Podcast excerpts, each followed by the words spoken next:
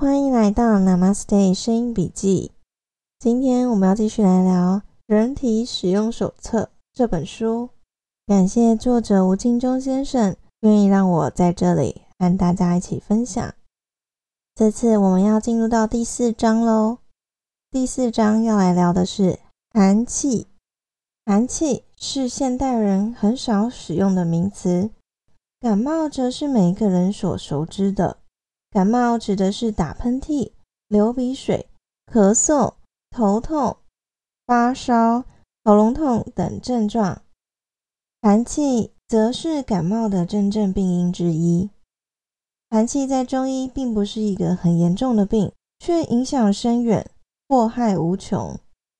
打喷嚏是人体的正常机能之一，主要是用来排除进入鼻腔的异物。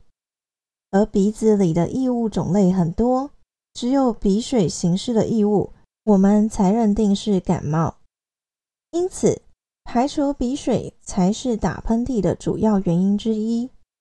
治疗感冒不应该阻止打喷嚏，而是必须找出造成鼻水的原因才是正确的。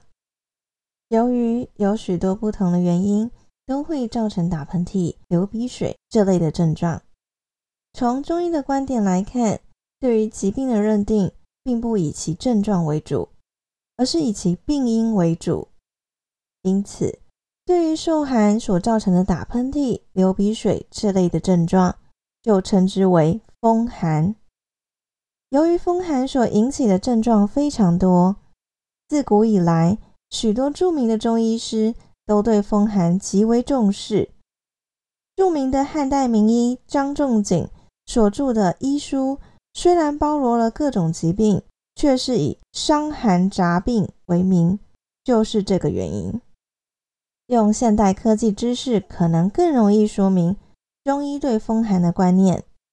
风和寒是两个不同的疾病。风指的是风邪，风字最主要的内涵是个虫字。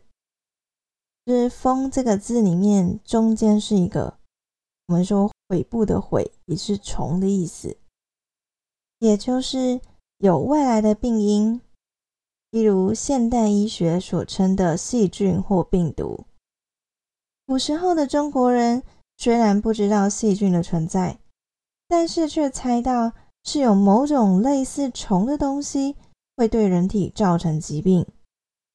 对于这类疾病，虽然有些预防的方法，但并没有真正能够对治的手段。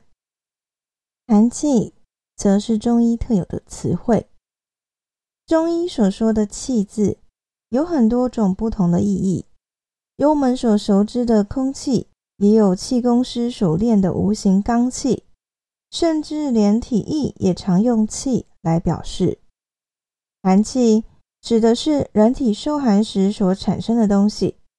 从物理学的观点，热量会在所有相邻的物体之间传递，从高温的物体往低温流动。因此，当人体处于低温环境时，身体的热量会不断流失，直到人体和外界温度相同为止。人体的体温下降，在医学上称之为失温。是一种会致命的危险，因此，当人体面对低温环境时，第一个防卫措施是迅速、适当的降低体表的温度，缩小人体和外界的温差，降低热量流失的速度。但是，人体能够下降的温度很有限。当热量仍然迅速流失时，人体会启动第二种防卫措施。就是利用化学的方法燃烧某种物质，使它产生热量。这种措施必定在皮下靠近体表的部位进行，防止体内重要的器官失温。这种被燃烧的物质通常是在体表流动的体液中的某种物质。这里所说的燃烧，和我们日常所说的燃烧不完全一样，并没有真正的火焰。只是把两种不同的物质进行化学反应，使之产生热量，这就是在化学上面所说的燃烧反应。人体是一个高超的化学魔术师，当受到外力造成骨头的伤害时，断裂的骨头周围会因为血管破裂而造成内出血。这些流出的血液会围绕在断骨的周围，这时人体会分泌某种物质，把这些血液改变成骨细胞，迅速和原有的骨头结合成一体，自动修复断裂的骨骼。人体的这种修复方法。是现代医学所熟知的。如果人体能够利用转化血液为骨细胞的方法修复骨骼，应该就能够利用转变物质产生热量的方法来防止热量的流失。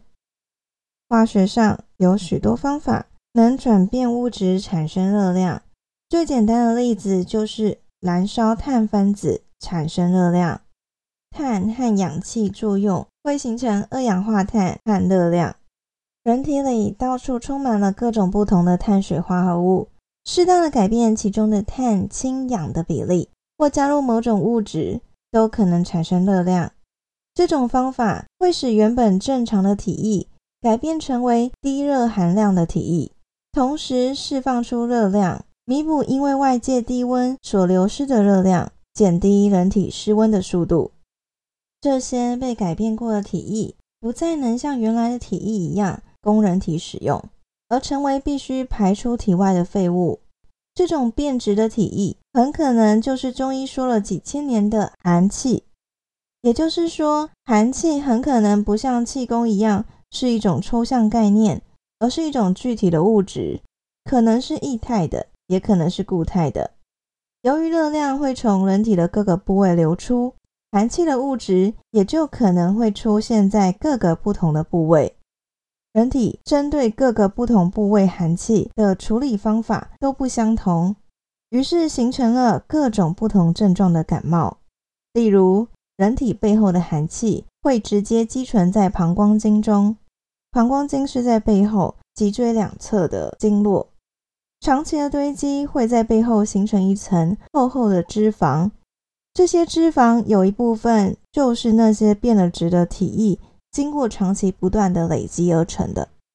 头顶的寒气会直接堆在头顶上，通常头顶只有一层薄薄的皮肤，用手按压时应该是硬硬的感觉。但是寒气堆积的多了，会形成一层软软的物质，摸起来像有一层海绵垫似的。头顶的寒气更严重的。会在前额左侧或右侧形成一个硬硬的肿包。到医院诊断时，医生会认定为骨质增生，这是把寒气用固态的形式积存的物质。正面的寒气上半身会积存在肺和肺经别，肺经别是经络的分支，那都是在正面。这两组经别在人体胸前中线的两侧。正面的寒气也会积存在胃经，胃经从眼部下方一直延伸到脚趾，在大腿正面是最容易积存寒气的部位。严重的胃经寒气堆积，会使大腿正面形成一层硬而厚的组织，使得大腿的伸缩发生问题，因而造成行动不便。这种疾病很少医生能够诊断出和胃有关联，经常都成为难以医治的疑难杂症。我讲了数十年，无论如何均难以想象是由于胃经的寒气所造成的。侧面的寒气则积存在胆经中，胆经在腿部外侧，只要寒气侵入人体，这个部位都无法幸免。侧面的寒气有时候会在大腿外侧形成一条条的横纹，由于寒气的物质会阻碍经络的流通，使寒气堆积的部位附近细胞所产生的垃圾无法排出，寒气和垃圾累积多了，就会使大腿外侧显得特别胖。由于这些废物不是人体的组织，因此会在组织之间流动。如果这个人喜欢运动，大腿部位的寒气但组织废物所形成的垃圾会往下流动，转而堆积到小腿肚上，形成萝卜腿。通常男生较女生活动力大些，因而女生多数堆积在大腿外侧，男生则大多堆积在小腿肚上。这种现象即是本书前面所说的寒气所造成胆经阻塞的原始原因，也就是胆经的寒气堆积，造成胆功能受阻，再造成吸收的障碍。敲胆经一方面能够刺激胆经，强迫其分泌胆汁；另一方面使这些堆积的废物能够流动，进而排出体外。寒气从人体的皮肤进入身体之后，如果所承受的寒气分量不多，同时血气充足、经络畅通，则很快的，身体会将寒气从表皮受寒的部位运送到排泄通道。鼻腔是最主要的通道之一，透过一两个喷嚏就排出体外。如果受寒的面积很大，或周围的温度很低，流失的热量很多，身体产生大量的寒气，也就是变质的体液，一时无法将寒气排出体外，很可能就会出现生病的症状。这些症状的产生，主要是身体排泄寒气时的现象。这时，身体必须耗费大量的能量来驱除寒气，因而使人体呈现非常虚弱的状态。这时，最好的应对方法是多休息，把所有的能量留给身体，用来驱除寒气。鼻腔是寒气最常见的出口。当少量的寒气到达鼻腔时，立即造成鼻塞；分量增多时，则出现打喷嚏的症状；分量再增加时，则出现流鼻水的症状。这时的鼻水多数是略低于体温。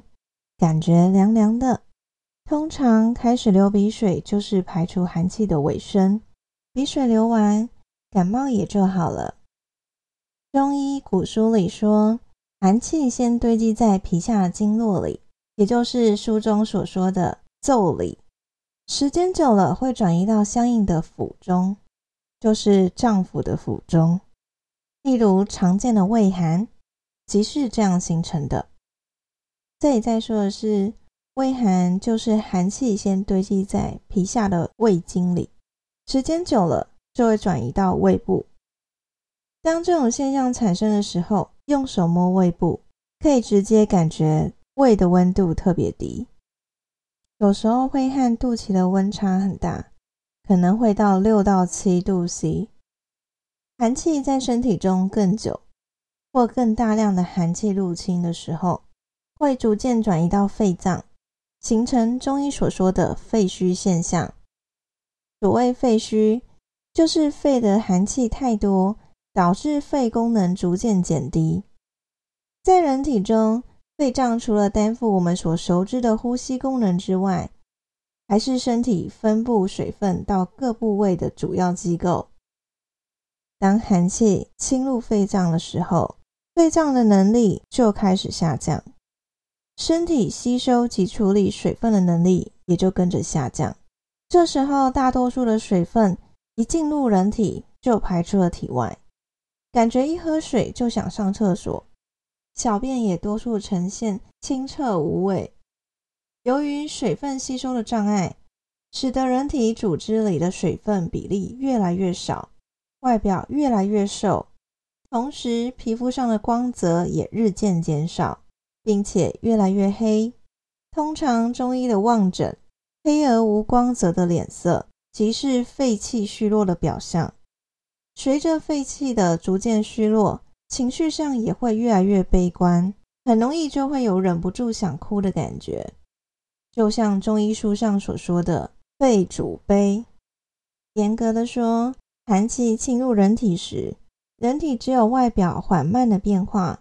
并没有不舒服的症状或感觉，多数不舒服的感觉来自寒气排出的过程。存在身体不同部位的寒气排出的时候，症状都不一样，当然应病的对策也就不会一样。因此，明白了寒气的原因之后，最重要的就是要学会正确的处理寒气排出的症状。到这里介绍完寒气喽，后面会继续谈寒气的排除、寒气的正确处理方法，以及如何减少寒气侵入。不知道大家在听这些描述的时候，有没有对应到自己生活中自己或是周遭的人所发生的事情和症状呢？在念书给大家听的时候，可能就看得更仔细了。看到头顶的寒气严重的时候，会在前额左侧或右侧形成硬硬的肿包。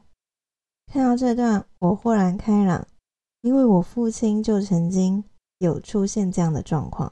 在那时候，疫情刚开始，还坚持要去看医生的他，最后看到，哎，这个擦的药好像副作用很多，就开始不想再擦药，就来问我要怎么处理比较好。后来我建议他的方法，现在想想应该是一种排除寒气的方式，所以奏效了。就这样用一个很简单的方法，他的那两个肿块就开始越来越小，然后不见。虽然我们不是医师，但如果我们可以多懂一点保养或是保健身体的方法，就可以照顾好自己，也告诉别人如何照顾他们自己。不说是由你去照顾别人，因为真正能够把自己照顾好的还是自己啊。否则，旁人劝诫了半天，生活作息不肯改，饮食习惯不肯改，一些可以去努力的行动都不愿意做的话，还真的没有人帮得了呢。旁边的人心急如焚，也是无能为力。从内心去改变观念，才能下定决心改变自己，才能真正落实那些你可以做的事情。愿每个人都能掌握自己的健康。这一次的分享就到这里，感谢您的聆听，感谢吴清忠先生的分享，祝福你有愉快、健康又美好的一天。ナマステイ。バイバイ。